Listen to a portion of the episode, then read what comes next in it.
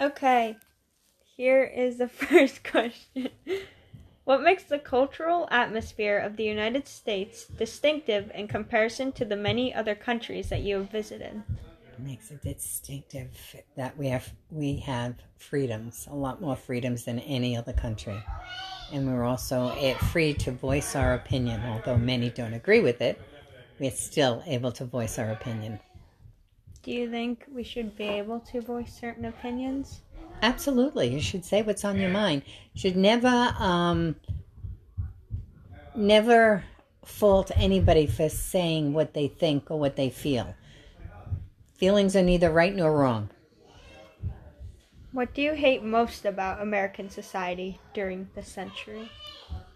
What do I hate most? I don't I don't think that I hate anything other than I'm very unhappy with all the lies that are being bandied about at this particular time. How do you feel about the people who disrespect America?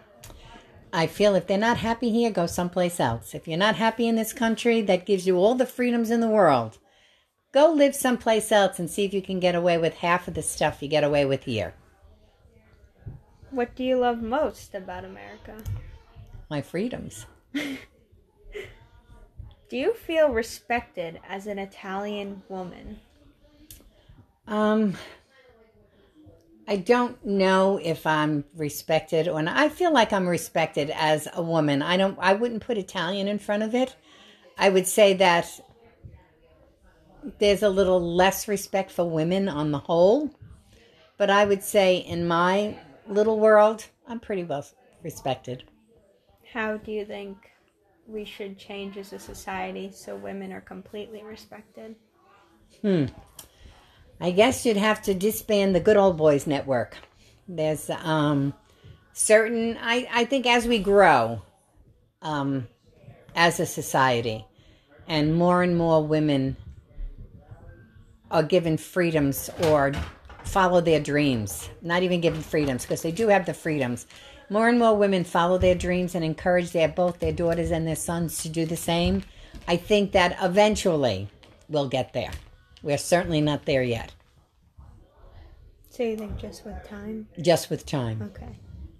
How strongly does capitalism affect your daily life? Not strongly at all, I don't think. if I true, uh, well, I guess because I have affects my daily life. I can't even say whether I like that one. I can't answer. to be honest, to be hundred percent honest. Then where do you encounter capitalism the most? Hmm. Would it be in the mall? Probably in the mall. Probably in the mall. Mm, in other areas as well. Um, but definitely when I'm out shopping. Okay. If all American citizens had one core value, what should that value be? Value. What core value? Core value. Respect for one another. How could Americans improve the realm of politics? Listen to what the other people are saying. Everybody share their thoughts and allow everyone to have their thoughts and opinions. We don't all, sorry. No, keep going. We don't all think the same or feel the same. My views are different than maybe my neighbors may be, but my right to have that view should be respected as I respect their right to have their view. How can education in the United States be improved? Hmm. How about we depend on we we stress solely on education and not the teacher's opinion of what the education should be about. It should be what's in the books and what they're supposed to be teaching them. Not what they think they should be teaching them, but what has been set forth before them to teach. I don't believe that politics belong in the schools at all. That's the job of their family. Politics belongs at home, or a child needs to learn politics as they go and grow. It's not the responsibility of the teachers to, sway them one way or the other. And I'm going to add on to that a little bit. Much like they've been doing right now in trying to get the in in ostracizing the people that speak an opinion about being a Republican. That's wrong. Sorry. Don't be sorry. What is the most pressing ethical issue in the United States and how should it be dealt with? I guess the suppression of people of color, difference, people that are different. Should be dealt with, we should be accepting of everybody black, brown, gay, transgender, straight, whatever. We should just accept one another. To what extent are our military and police forces respected? Um, I feel that over the last maybe 10 years or so, the respect for the military and, police has gone downhill. Those people, each and every one of them, go out there and put their lives on the line for us every day. And the amount of crap that goes on against them is horrifying. They do a job, they do a good job. Are there bad apples in the bunch? Absolutely, but there's bad apples everywhere, not just in the police department. They're crucifying the police department and the military for the bad actions of a very, very, very small percentage. And that's wrong. How, how do you think we could have our society respect them more? educate them as to exactly what their job is every day. Or maybe some of those people that think so poorly of them should actually go out there and do their job one day and see what it's like to deal with um, a domestic dispute or a um, a young kid standing with a gun pointed at the head of some elderly person. How would they handle it? What would they do?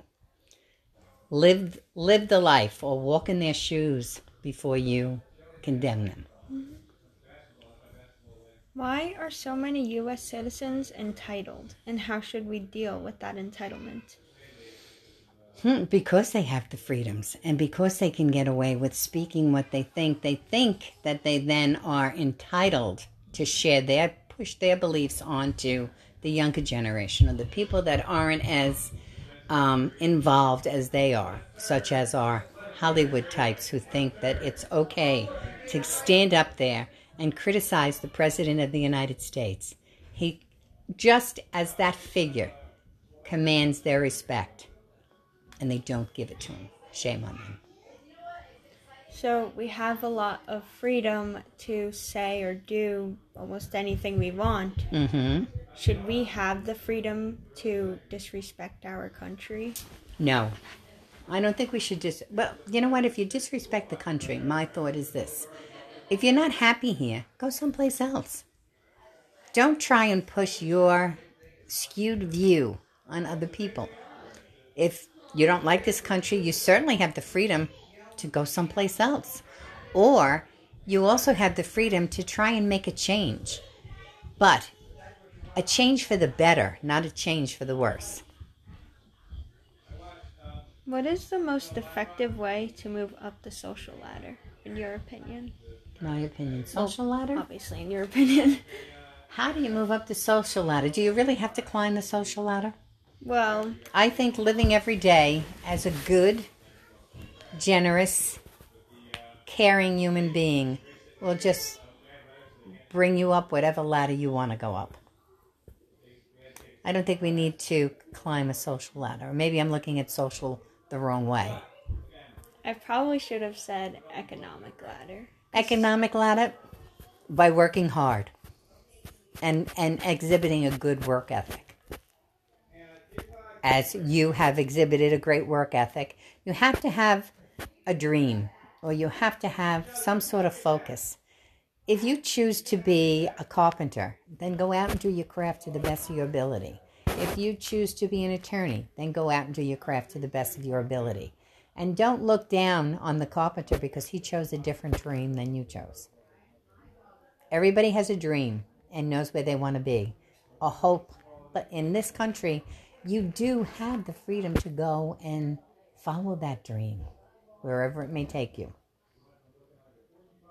And do you think there's any unfairness with certain jobs? Like, Yes, absolutely. I do believe I, I I do believe that up that women for years have been um, segregated to a different area where the Good Old Boys Network felt they needed to be. I worked for a company that was based in Texas. There was not one woman in an executive position within that company. The highest they could go is to a supervisory position. Today, I think we've come a little bit further than that, but we're not all the way there yet. Ah! okay. Thank you. Hopefully, I answered the question sanely and Yes. Thank okay. you. You're welcome.